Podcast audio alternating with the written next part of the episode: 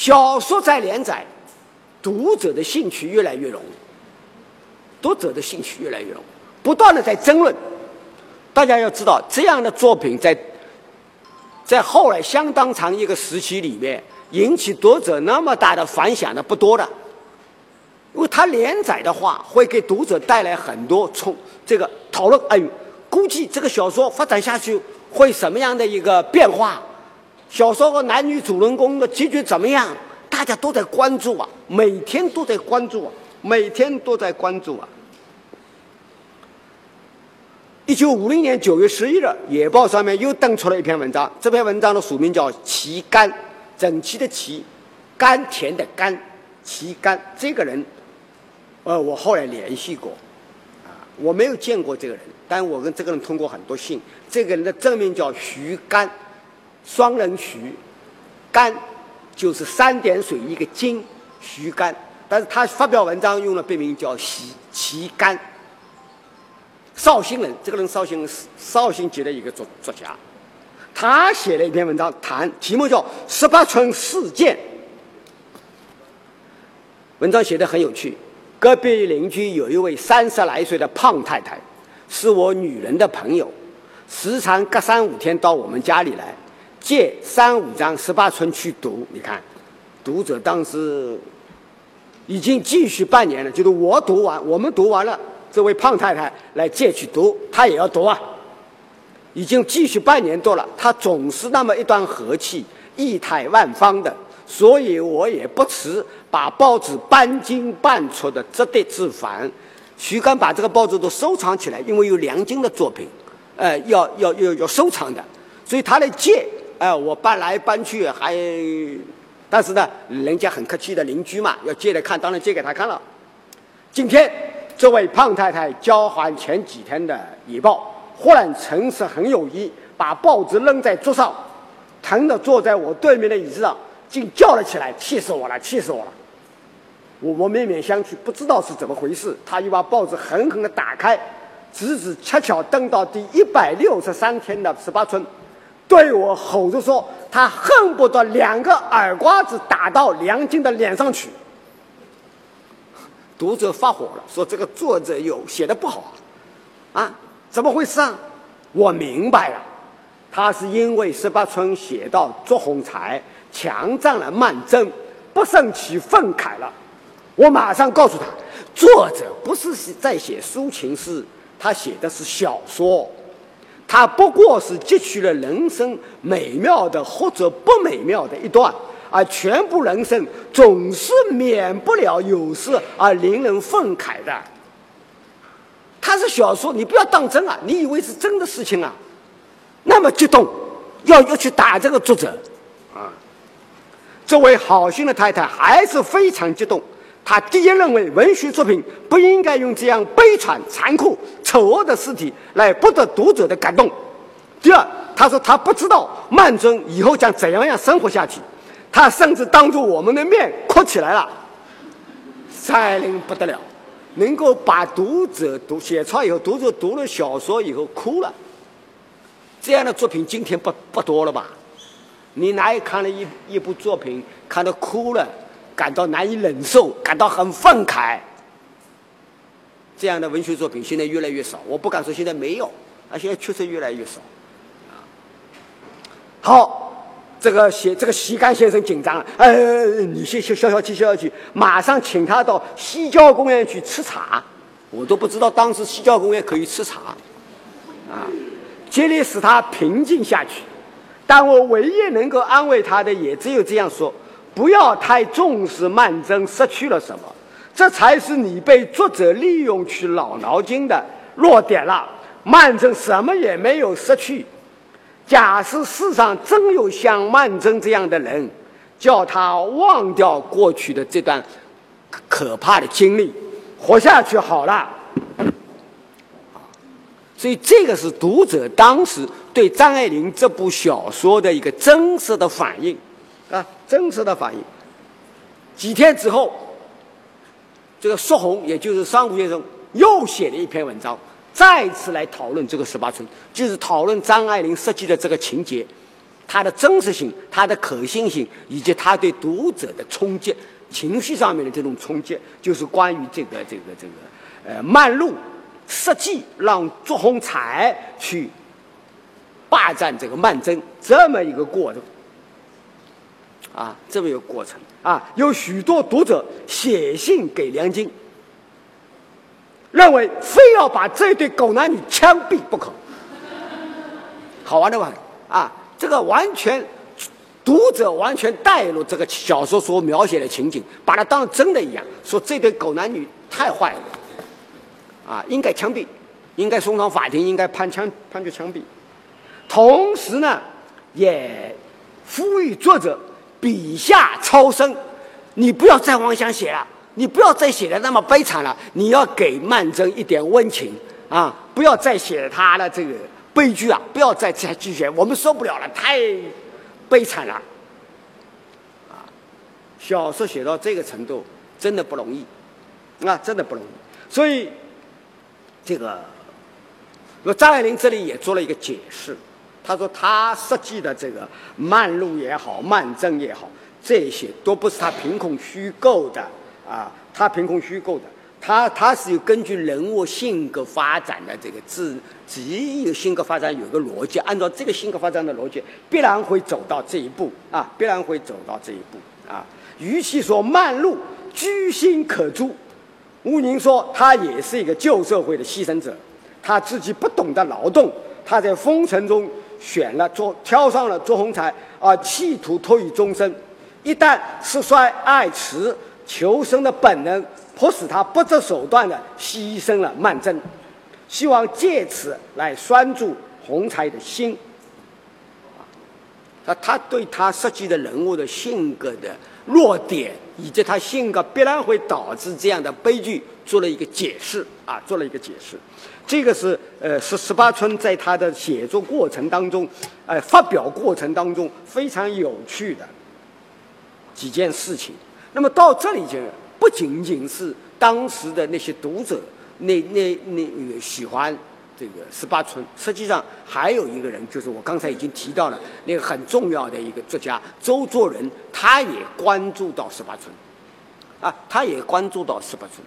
他十八村里面有一个另外有一对夫妇，啊，呃，这个那个石翠芝，那个石翠就就就是那个。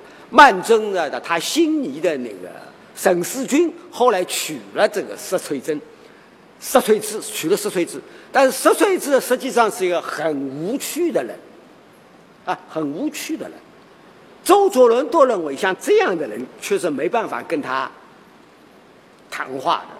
周作人当时写过一一篇，也就在这个《野报》上面写过一篇文章，这篇文章题目叫《希特勒们》，希特勒是法西斯的头目。周作人有个观点，他主要是谈希特勒。他说，法西斯的这些头目，无论是德国的希特勒、意大利的墨索里尼、日本的东条英机，这些人都是没有幽默感的，啊，都是没有幽默感的。而人一旦没有幽默感，就无话可说，当然了，这法西斯头目没有幽默感，跟我普通人没有幽默感是情况是不一样。但是，最好是人要有幽默感。啊，那么他就接后面马上就讲了，石翠芝这个人是一点幽默感也没有的，你去逗着他玩，他不要认真起来才好。就有的人没有幽默感，你去逗他玩，跟他开玩笑，他当真了，他他以为你在侮辱他，或者你在讥笑他，他要跟你吵，那这这这就无趣。你实际上就是开个玩笑，善意的玩笑，但是他没有幽默感，惹不起。周作人告诉我们，他说。这部小说，张爱玲这这部小，他当然不不知道张爱玲。他说梁静这部小说里面写的很好，警句很多，里边的警句太多了。实实际上，你要来了解一个作家写的好不好，有一个指标，就他的那些句子，我们能不能记住，能不能流传下去？这个作品能不能被我们记住，能不能流传下去？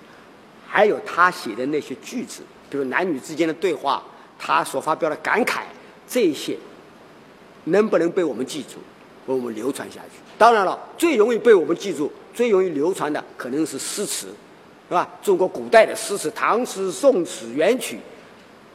那么现在人写的诗也有可能被记住，但是概率很低的。你说现在的白话诗有多少能够留被我们记住啊？你中小学的时候让你背，你现在都背不出来了。你中小学的时候背个唐诗宋词，你现在可能还能够背出来。这道理在哪里？很微妙，耐人寻味。我都没有想明白，为什么白话诗我们背不下来了，啊，那个唐诗宋词我们背得下来？这是一个很严峻的问题。那么实际上，作家的作品当中，如果写得好，他的警句、他的小说、他的散文当中的警句，我们也可以记得下来，也可以背得出来。在我的印象当中，大概就那么屈指可数的几个作家，鲁迅是一个，张爱玲也是一个。小说也好，散文也好，很多警句我们都可以背下来，我们都可以记住，我们都可以流传下去，是吧？有人编过这么一本书吗？张爱玲金句，啊，全都是非常好的句子，对人生的感悟，啊？虽然你也可以批评说他的这个感悟可能是有问题的，但毕竟是一种感悟，啊，所以这个特点，周作人当时很敏锐的看到，说这个小说里面警句太多了，啊，警句太多。所以这个梁金的问题，在当时来讲已经是公开的秘密。至于一般读者是不是知道梁金就是张爱玲，我没有材料证明。但是这些人，比如像呃呃苏红，当然知道他是商湖嘛，他当然肯定是知道。他还去采访梁金，他当然知道，毫无疑问。除了这个之外，其他人是不是知道？有多少人知道梁金就是张爱玲？在当时，我不敢说啊，我不敢说。嗯，这个小说连载完之后，这个有一个人就是这个这个唐大郎写了一篇文章啊，写呃写了一篇文章，告诉我们，他说，哎，十八村中篇以后，读者来信，当时读者真会写信啊，啊，读者来信，问起梁金先生有没有新作。继续在《野报》刊布，大家这个阅读的这个兴奋点都被调动起来了，都想读他这这梁金有没有更好的、更新的作品？那么当时啊，这个高堂就说：“我们也很着急，我们要去问梁金。”梁金说：“你要让我休息一下，我写这个小说已经写得很累，啊，不容易的。”张爱玲自己这个跟演员有点类似，一一个演员演一个角色。演的投入了，他自己带入这个角色了，是吧？自己带入这个角色了，有的时候甚至出不来。小这个角色变神经病，他在日常生活当中也一样的像个神经病一样的，啊，这种情形蛮多的。张爱玲同样是这样，啊，同样是这样。他说，十八村在报上一边登一边写，写到后来，明明发现前面有了漏洞，也无法修补，心上老是有个疙瘩，所以。再要给你野报写小说，非待全文完毕以后不拿出来了。张爱玲吸取一个教训，因为一段一段写啊，有的时候啊，顾此失彼，前面写的跟后面的可能有的地方发生问题，有漏洞，所以他感到很难过，呃，觉得对不起读者，啊，所以他说我如果再新写，我要全部写完，再拿出去连载。果然，后来他又继续写了另外一个中篇小说，不是长篇，是中篇《小爱》，继续在《野报》上连载。啊，梁金的《十八村》连载完之后，接着连载的是张衡水的《人杰板桥霜》。这个小说名称很好听啊，《人杰板桥霜》，一句古诗啊，《人杰板桥霜》作为题目。《人杰板霜》《板桥霜》连载完之后，继续连载梁金的《小爱》。《小爱》连载完以后不久，张爱玲就离开上海去了香港。再不久，《野报》停刊。啊，这这段历史到此结束。啊，这段历史到此结束。梁金这个名字，第一次张爱玲对外承认要到一九七一年，啊，一下子这个时间呢，马上到了一九七一年。六月份，有一位张爱玲研究者水晶先生，这个这个别名很好听啊，水晶啊，就是我们这个水晶球啊的水晶，啊，水晶先生是南通人，呃，来过上海。我跟他见过面啊，跟他交换过意见。他是张爱玲研究的先驱者，在张爱玲研究史上有两个先驱者，一个是夏志清先生，他在中国现代小说史里面首次以一章的篇幅讨论张爱玲，给予张爱玲相当高的评价。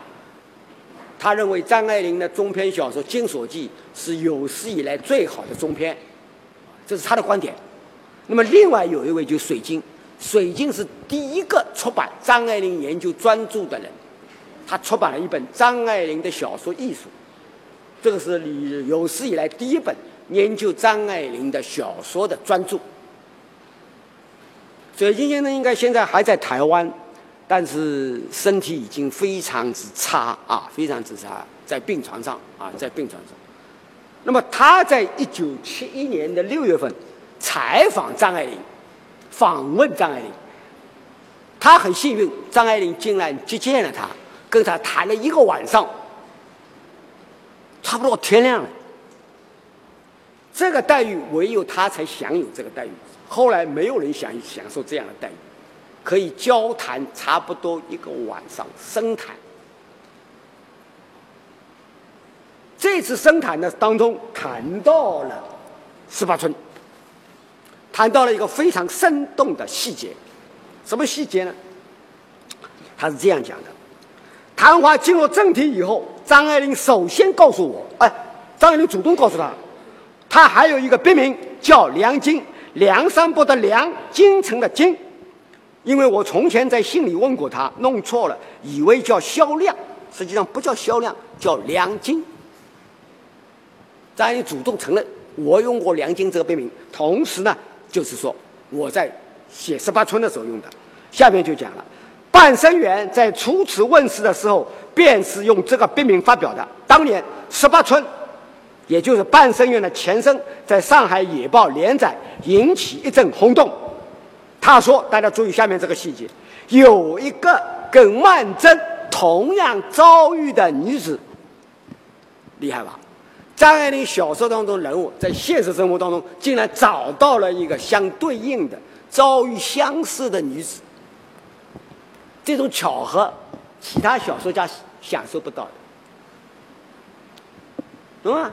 你塑造的一个文学人物，一个小说中的人物，现实生活当中有有个人出来自动对好了落座，我跟他的遭遇是一样的，嗯，你你找找看，很难找。也许现在人没有这那么大的勇气公开出来承认，但当时有一个女的，就是啊，这样的这个女子从报社里面打听到了她的地址，麻烦来了，找到张爱玲居住的地方，找到长德公，呃，这个找到长江公寓，啊，找到张爱玲家里，靠在她家的门上嚎啕大哭，因为她写了这个经历，就是她自己的经历。他非常的伤心，他也被他的妹妹打给设计，让他的妹夫相同的经历。不在这样的情况下面，张爱玲这个张爱玲倒是手足无措，这这怎么办？怎么处理啊？幸好他当时是跟他的姑姑住在一起，他的姑姑马上想办法去劝说这个女的。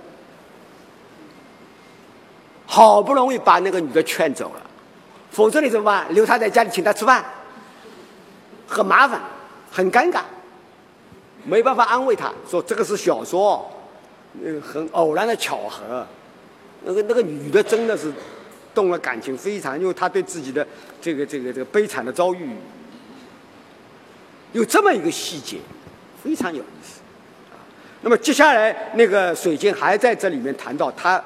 他作为一个研究者，从一个研究者的角度，跟张爱玲讨论十八村当中的有些情节，他认为可能设计呃不那么合理。张爱玲说：“哎，你的理解错了。”两个人争论，很有意意思，啊，两个人争论，就是说研究者有研究的看法，作家有作家的态度啊，这么一个过程。好，那么这个事情到了这里呢，这部长篇小说第一个阶段到此完成，基本完成。但是在这只。这里呢，我还要做一个说明，做一个解释。你们现在所看到的《十八村》是一个单行本，实际上《十八村》在《野报》连载的时候的内容已经跟这个单行本的内容有不同。所以我们今天如果要真的要讨论这部长篇小说的话，有三个不同的版本，就是所谓的《野报》版。野报连载的这个版，就张爱玲认为有漏洞的这个版。第二个版就是这个十八村的单行本，第三个版才是半生缘。这个是张爱玲作品当中为数不多的版本比较复杂的一个作品。张爱玲喜欢改写她的作品，把她她不仅仅是改写那个十十八村了。《金锁记》他也改写过，包括《小团圆》后来的小团圆，他实际上对他前面的呃英文两个一个一个一个一个雷峰塔一个易经，这这两个也是写写他自己经用英文写的，也是写他自己经历的，然后用中文又写了一个是这个小团圆，这个是他的一个特点，这这是另外一个话题，我们暂时不讨论。但是讨论的就是这个十八村有三个不同的版本，当然第三个版本改名了，改名叫做半生缘。那前两个版本，我们到目前为止，我们的研究界只有一两个人讨论过这两个版本的不同，就是十八村连载版就野豹连载版跟单行本的不同。这里面你，我今天不可能进一步再来展开到底不同在哪里，但是我是讲它开头，第一段是相同的，就是现在的。十八村现在的半生缘，跟当初的连载版这三个第一段都是相同的，第二段就完全不一样了。第二段里面就是那个单行本跟半生缘是相同的，连载版就不同了。连载版有整整的一段解释世君这个人，我把它念一下。第二段里面有那么这一段，这一段别的地方没有了。就就是十八村书里面没有，半生缘书里面也没有了。世君这个人是不大爱说话的，他这些事当然也从来不去对别人提起。什么事啊？就是他的这个呃以前的事啊，那么多经历的事啊，那么多哀乐的事啊，包括他跟曼桢的感情这段历程啊，他的当然不会去跟别人说了。他的朋友说会。是多少知道一部分的，说会虽然不说什么，恐怕对于他也不十分谅解。他有一个时期很想长长的写封信给说会，因为他自己心里很苦闷。但是信写了一半，自己看看，觉得完全不是那么回事。其实他的文笔并不坏，以前在学校里作文常常吃优的，可是不知道为什么。明明是真情实事，一落笔写到纸上，马上成为犯胡犯的套语，而他自己的感情仍旧还是他心里的一个秘密。这整个一段就没了，就删掉了。张爱玲后来把它删掉了。这一段完全，这里就涉及到一个小说叙事学上面的一个很大的问题。就是张爱玲这个小说，基本上是用一个全知者的观点，就作者全知的观点，就他写的这些事情，作者全部知道了这个视角来写的。但是他发现全部用这样全知的观点来写，好像有有的地方有点生硬。那么怎么办？那就把有关全知的这个部分压缩一点，这一段的删掉。本来这段就全知的。就作作者全知道观点嘛。这个诗君以前要写信给说会，呃，然后信写了又不理想，又把它撕掉了。这些你作者怎么知道的？啊，你你你如果写他们两个人在对话，那没有问题，是吧？你你是在记录，我可以理解为你小说作家就是个记录者，但是他的心里这个说会在想什么，这个诗君在想什么，你这时候怎么知道？他没告诉你，你怎么知道？那就是第三者的全知者的观点，不是第一人称的观点，也不是第二人称的视角，所以有这么一个问题。所以，从小说叙事学的角度来讲，张爱玲后来不断的修改这部作品是有道理的。但是，我们如果仅仅认为她是从技巧的角度、技巧的层面来修改，可能还是不够的。啊，这里面就涉及到第二个我阶段，就是张爱玲什么时候开始有这么一个想法，要修改这部作品，而且把它改成现在这个模样，就是半生缘这个模模模样。那么，我们接下来要讨论的是，王振和有一个人，台湾有个作家很有名的一个作家叫王振和。王振和当时一九六一年的秋天，一九六一年的秋天，张爱玲为了写她的新的一个长篇《少帅》，到台湾去访问。他的目的是要去台湾采访张学良，被软禁的张学良，当然没有成功，不可能见他。这个少帅后来他用英文写了一部分，没有写完，这个英文稿已经有人翻译，大概如果不出什么意外的话，今年下半年会在台湾出版，就是少帅的英文本和少帅的中译本。合并成一本书，在台湾出版，啊，大概大概今年下半年，大家这个时间大家应该可以料猜得到，今年的九月份前后，因为九月份是张爱玲的生日，也是张爱玲的去世的时间。九月初是她的生日，啊，九月初是他去世，呃，九月底九月下旬是他的生日，啊，这个也蛮少见，一个人在一个月里面生出来，同时生，同时又死掉，是吧？也也也也比较少见的啊，也。比较比比较少少见，啊，当然了，你如果可以的话，也也也可以，呃，也也有这个可能，是吧？就像人结婚一样，对吧？我刻意的要到什么时候结婚，啊，所以六一年秋天他访问台湾的时候，呃，黄振和接待他，而且陪他到他的老家花莲去去去去去去。访问啊，去观光，在这过程当中，王振和就问他：“你有没有呃新的写作计划啊？新的写作？”张爱玲说：“他写了一个长篇，是回忆的方式写的，不过回忆的部分太长了，现在的部分只在前面占一点点的地位，显得不平衡，他需要再改。这个长篇是不是指半生缘？”王振和提出一个问题，就是说张爱玲讲这段话，王振和没有进一步追问你到底是什么长篇，没有追问，那不不不礼貌，没有追问。那么王振和猜测就是半生缘，那么这个时间是在一九六一年的秋天。假定说王振和的这个猜测可以成立的话，那么实际上在一九六一年的时候，张爱玲就可能想改写这个《十八春》。但是我们现在看到的文字的记载，时间要晚，时间要晚，啊，呃，张爱玲在一九六六年的十月二号，给夏志清先生写了一封信，在信里面第一次提到十八村的问题，在大陆的时候曾经写过一篇户口，写来来户写这个小说的目的是要糊口，就是为了解决。经济来源糊口的小说《十八春》在小报连载以后出过单行本。过几天这个行李运到以后，等我拿出来看看，如果有可能性寄给寄给你看。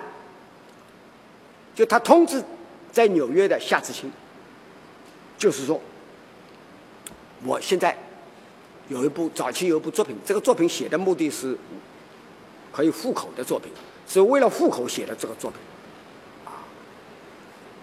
那么为稻良谋写的作品啊，呃，找找到了，呃，可以寄给你看。到了十月三号，就第二天，行李已经到了，他打开来看了，他就又又告诉夏志新，又写信给夏志新，那部户口的长篇几几乎有四百页长，最末的五十页要删改。这是张爱玲第一次文字上面表表达明确的表达，最后的五十页需要删改。啊，为什么需要删改？以后再说啊，就需要删改，还是等你抵港以后寄给你。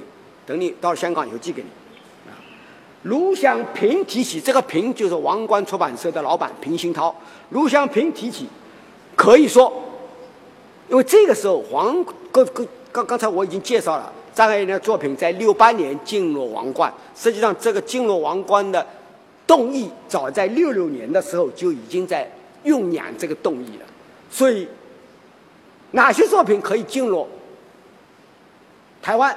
张爱玲在考虑这个问题，所以他跟夏志清说：“你要跟平鑫涛讨论的时候，你可以告诉平鑫涛，下面这句话非常重要。可以说，这是一个故事性强的多角恋爱故事。张爱玲自己对这个作品有个定义：故事性强的多角恋爱故事，两对男女。”非常复杂的恋爱关系，主要是两对男女。当然了，你如果把他说呃把卓卓宏才跟曼璐放在一起，那就三对了，几对男女。所以我笼统的讲，就是几对男女的感情纠葛。就张爱玲的说法，就是故事性强的多角恋爱关系。下面一句话就回应刚才我对这个纸的一个啊批评。以一九四几年的上海、南京为背景，张爱玲讲得很清楚。这个故事的背景时间是一九四几年，而不是三十年代。而且不仅是上海，还有南京，写到了南京。因为张爱玲有南京生活的经验，她去过南京，四零年代她到过南京。张大家知道，张爱玲她的写作态度是非常严谨，她没有看过、没有听过、没有亲身经历过的，她不敢写，她很谨慎。她一定要她自己亲身经历过，或者她亲耳朵听到过，或者她亲眼看到过，才她她才敢放心的去写。她是非常现实主义的。我们今天讲这个现实主义。他非常现实主义，当然你也可以批评他看到的、听到的、见到的范围比较小，这确实是事实。但是他毕竟是写他最熟悉的东西，所以他这个里面，他对这个这个作品的自己的一个概括，啊，等于是个广告词。故事性强的多角恋爱故事，以一九四几年的上海、南京为背景，无政治性，没有政治性，跟政治无关。但是，下面这最后这句话四个字是要遭到推敲的，无政治性，那么就是有个前提，最后五十页要修改，才没有政治性。十八春在《野报》上连载的时候，以及出单行本的时候。在我结尾都有一些政治性，他写到了这几个年轻人，呃，进入新社会以后，怎么要去呃边家，去去去去去去大后方，去支援祖国建设，啊，那就是政治性啊，那就就不是没有一点政治性啊，所以他必须要重新处理，而且这个小说不是要进台湾吗？你要进台湾，如果这个尾巴不改掉，怎么进台湾？没办法进台湾。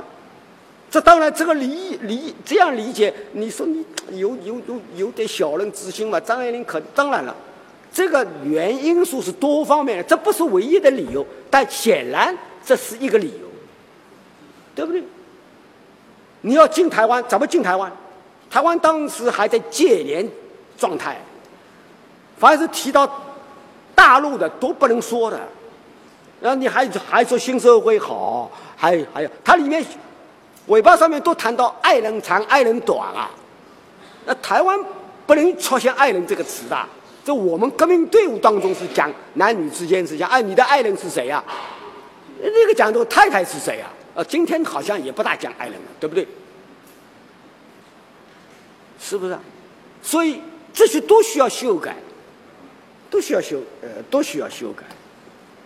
啊，到了六六年十月十三号，他又写信给夏志新讲，十十八村的末尾需要加以整理，意思不能把这本书原书寄给你看，我要改了才给你看。张爱玲还是很顺从，我改了给你给你看。啊，到了六六年的十二月三十号，他又写信给夏志新。这几天我正在修改十八村，然后下面这句话也很重要，题目也不能不换一个。这个时候考虑到你把尾巴改掉，那么题目也要相应的改变。当年修改不像我们今天像电脑上修改那么方便，还还还需要重新抄一个副本，所以很烦。张爱玲。当时差不多用了半年多，将一年不到的时间来修改这个作品，又要耽搁些时间，需要录一个副本。这个这个抄录，张爱玲的笔记是很公正的。我这里还可以透露一下，就是张爱玲的小团圆的手稿，六百多页的手稿，要影印出版。大概如果不出意外的话，今年也可以影印出版。这将将会举行一个比较隆重的张爱玲的手稿展览，就是小团圆的手稿的展览，啊，小团圆的手稿的展览。讲到这里，张爱玲还告诉夏志清，有有一点是很有意思。张爱玲这个人是电影迷，她对中外电影有广泛的涉猎，而且她有很好的研究。所以他写过电影剧本，他写过很多影评，很了不起的。那么这里他讲的十八村的戏剧性强，拍电影他都考虑到了。拍电影可以有一个人兼演姊妹俩正反两角，两个角色，一个姐姐，一个妹妹，曼桢和曼璐，曼璐和曼桢，两个两个角色可以一个人来演。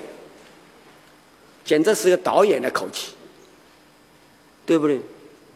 好像后来哪个电视剧，好像就是一个人演，还是两个人演，我记不太清楚。啊，张爱玲这个都考虑到，所以这这个认为啊，好。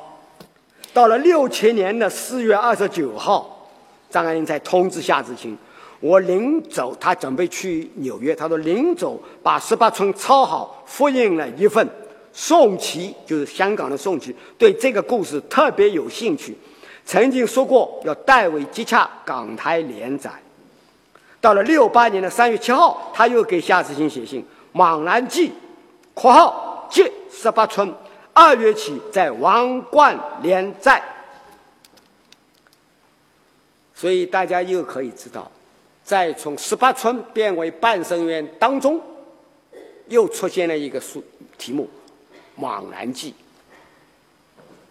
李商隐的诗啊，啊，这是此事已惘然啊。这个《惘然记》，惘然两个字，《惘然记》。张爱玲对《惘然记》这个题目，这个名字非常感兴趣，所以《半生缘》就十八村改写成《半生缘》以后，第一次在台湾的《王冠》杂志连载的时候用的题目是《惘然记》，不是《半生缘》，啊，不是《半生缘》。一九六八年两月份到七月份在《王冠》上这个《王冠》杂志上连载，到了六九年三月份出版单行本的时候，才正式改名为《半生缘》。那么关于这一点呢，有一个人做过一个非常有趣的，就是宋琦，他做过一个说明。他在一九七六年三月份。发表了一篇文章，这篇文章是名文《私欲张爱玲》，这个是他一篇有名的文章。有名的文章里面，第二段就是谈到了十八村以及相关的一些问题。十八村就是半生院的前身，他告诉我们就张爱玲告诉我们，我们是指宋琦和他的太太，告诉我们故事的结构采自，嗯，采自什么人呢？采自这个人马宽德的一部小说，叫《普汉先生》。那这部小说中文本我带来，你们如果有兴趣，可以做这样一件工作：把半生缘找来，把普汉先生找来，你对照了各阅读一遍，你会得出什么结论？现在很多研究者在研究这个题目，有人认为，有人认为张爱玲是抄了这本书，啊，哎，因为这本书也写了，写了。是就三角恋爱，就是两对男女的呃三角恋爱，而且的结局也是跟这个十十八村半生缘差不多的结局。那句话，那句最有名的话，我们回不去了。这个小说里也有，啊啊，但但这小当然不叫弑君，我们回不去了。他是叫 Darling，We can't go back，就是我回不去。亲爱的，我们回不去了，啊，所以呢，所以呢，有很多研究者在研究这个这本书。那么，但是宋琦先生的态度是非常明显的，他是这样说的：我后来细读了一遍，觉得除了两者多以两对夫妇的婚姻婚姻不如意为题材之外，几乎没有雷同的地方，几乎没有雷同的地方。原著小说在美国曾经改编成电影，成绩平平。艾琳却相当尊重这位不像是不上不下的小说家。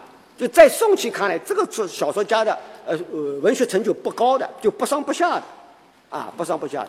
五十年代中期，这个人还到过香港，张爱玲还跟他一起吃过一次饭，和和他谈过很多话。张爱玲自己告诉宋琦说，他写这个半生缘的结构。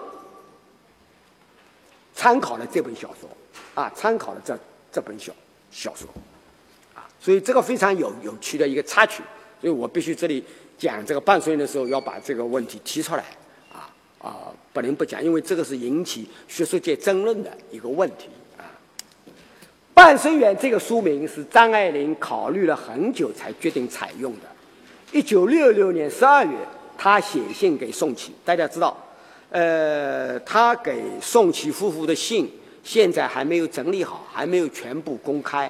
我所以能今天能够讲的，只能根据已经公开的材料来向大家介绍。啊，那么他里面就谈到，六六年十二月，他写信给宋琦说，十八村本来想改名浮世绘，日本的有一个画的名称叫浮世绘，好像不切题，那就改成悲欢离合。又太直接，改成相见欢，相见欢，欢乐的欢，又偏重了欢，它实际上不是欢，相见的时候仍然很很伤心的。那么改为叫接管哀选，接很接的管管乐的管，接管哀选，又调子太快。次年五月就是重提，说正在考虑用《茫然记》，拿不定主意。送去给他出主意。宋琦说：“我站在读者的立场表示反对，不能用《莽然记》。所以《莽然记》后来连载了以后就不用了，因为《莽然记》固然别致，但不像小说的名字，至少电影版权是买不掉的。你要卖电影版权，那个电影商说你这个名字怪怪的，不行的。啊，宋琦认为‘半生缘’这个名字虽然俗气，很俗气啊，‘半生缘’啊。”可是容易为读者所接受。艾琳终于采纳了这个客观的意见。半生缘的电影版权到现在虽然还没有人来买，但是他的香港电视版权却已经卖掉了。后来是不是拍成电视剧我不知道，在香港是不是上演过我也不知道。但是当时小说刚刚出版，电视版权就卖掉。为什么？这个名字好，半生缘。这宋琦还是很很厉害啊，他看到了这一点。那么接下来就是讲到张爱玲两次、三次写信给宋琦夫妇，谈到半生缘，这个非常重要，比我刚才讲的夏志清的信还要重要。夏志清的那个那个当然很重要，就多角的恋爱关系啊，没有政治性啊等等很重要，但在这这里更重要。我想，一九六一年五月十七号写给宋琦夫人邝文美的一封信当中，有这么两句话，你们听了你们就知道。我想你们看十八村，一定觉得离我很远，我却觉得距离很近。这个怎么理解？距离很近，也就是说，我的理解，也就是说，十八村里面可能有一点张爱玲自己的寄托在里面，或者影子在里面，因为张爱玲自己的婚姻也是不幸的，是吧？你们认为十八村离我很远，因为你写的东西好像跟你你以前从来没讲过嘛，但是我却觉得。距离很近，这这个是两句话，啊，这两句话。到了六七年五月二十号，他给宋琦的信当中又讲到关于十八村，你想的再周到也没有。不过感觉这时候让你写这么封长信，我实实在在觉得罪孽深重。这个时候，因为宋琦刚刚开刀出医院，在家里养病。给张爱玲写了一封很长的信，这封信是不是存在？现在还存在，我我不敢说，啊，还不敢说。但是它里面有一句话，关于十八层，你想的再周到也没有。那估计是怎么修改，怎么处理？因为我们现在没有看到宋琦给张爱玲信，不知道宋琦是怎么向张爱玲建议的。但是显然张爱玲认为宋琦的意见非常的重要啊，非常重要。那么接下来就是一九六九年。六月二十四号给邝文美的一封信，信里面有整段的谈到半生缘。这个张爱玲对半生缘的又一次解释。大家要知道这么一个情况，就是张爱玲不断的在解释自己作品，最多的就是这个半生缘。张爱玲从来很少解释自己的作品，几乎不解释的。别人批评也好，肯定也好，他不做解释。但是他显然是。非常看重这部《半生缘》，所以夏志清的判断是对的。夏志清认为，张爱玲虽然说这个作品是为了糊口写的，但是他显然对这个作品极为心爱。张夏志清用了这么四个字：极为心爱。就张爱玲非常喜欢、看重自己的这个作品，所以他对自己最好的朋友要解释、要讨论。那么其他我们找不到材料，比如他我们大家公认的那那些著名的长篇小，到除了《小汤圆》之外，因为这个是有宋琦跟他有完全不同的意见，所以就需要不断的讨论。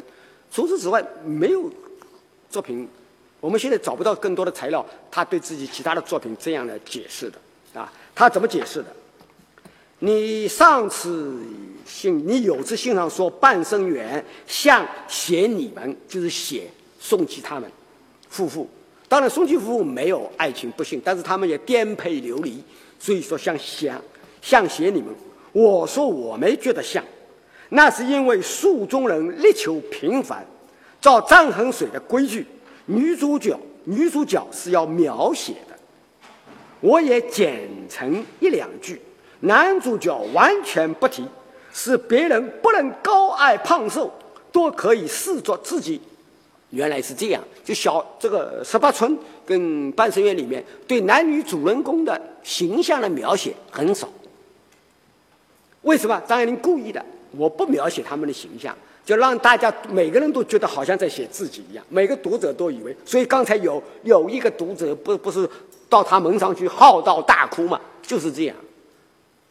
就读者都可以带入，就是说是我啊，哎，你在写我嘛，或者说你部分的在写我嘛。啊，张爱玲要要起到这样的一个一个效果啊。翠芝反正没人跟她身份挂钩，所以大加描写。张爱玲认为，啊，其他几个人，曼桢、曼璐、世钧、淑慧，都可能你在现实生活当中找到原型，所以呢，他的对他们的描写都简约。但是翠芝呢，他认为，这个小说中是一个。不那么重要的人物，所以呢，没有人会去跟他挂钩，身份挂钩，所以呢，就大加描写。但是这是一个，这是这种恋爱故事，这是一种恋爱故事，这一点的确像你们，啊，你们的恋爱故事也很曲折。当然，我们现在并不很清楚宋琦夫妇的恋爱故事，啊，不不，不像我们了解张爱玲跟吴兰成的恋爱过程那么。